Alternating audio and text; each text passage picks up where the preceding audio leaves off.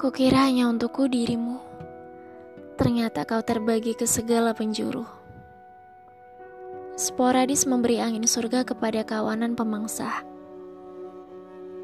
Masih kurangkah telinga ini mendengar keluh kesahmu?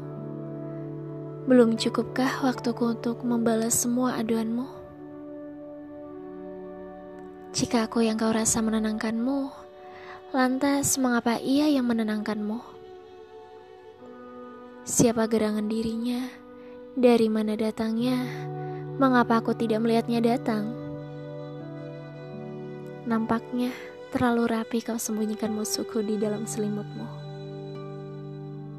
Siapa pun yang berusaha merenggutmu, akan kuanggap musuhku. Jadi selama ini, saat aku berharap, mungkin saja kau dan dirinya sedang bermalam mingguan. Saat aku terbuai, mungkin saja kalian sedang bergandengan tangan. Saat aku hendak membantu masalah-masalahmu, sudah ada dirinya yang menjadi kesatria untukmu. Bravo, luar biasa.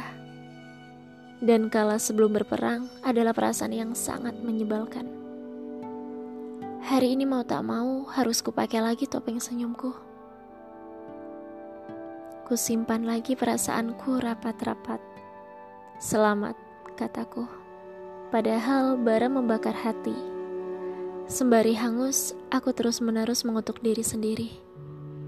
Wahai kau yang berjubah api, puaskah kau menjadikanku arang?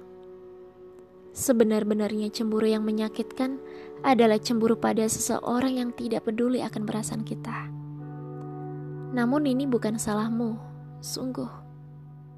Memang aku saja yang tidak pernah cukup berani untuk menjabarkan apa yang sepatutnya kau ketahui. Selamat, ulangku, dengan penuh kemunafikan. Padahal, diam-diam kudoakan ia mati saja. Kau tersenyum, matamu berbinar. Entah lugu atau pura-pura tak mengerti mengenai apa yang kupendam.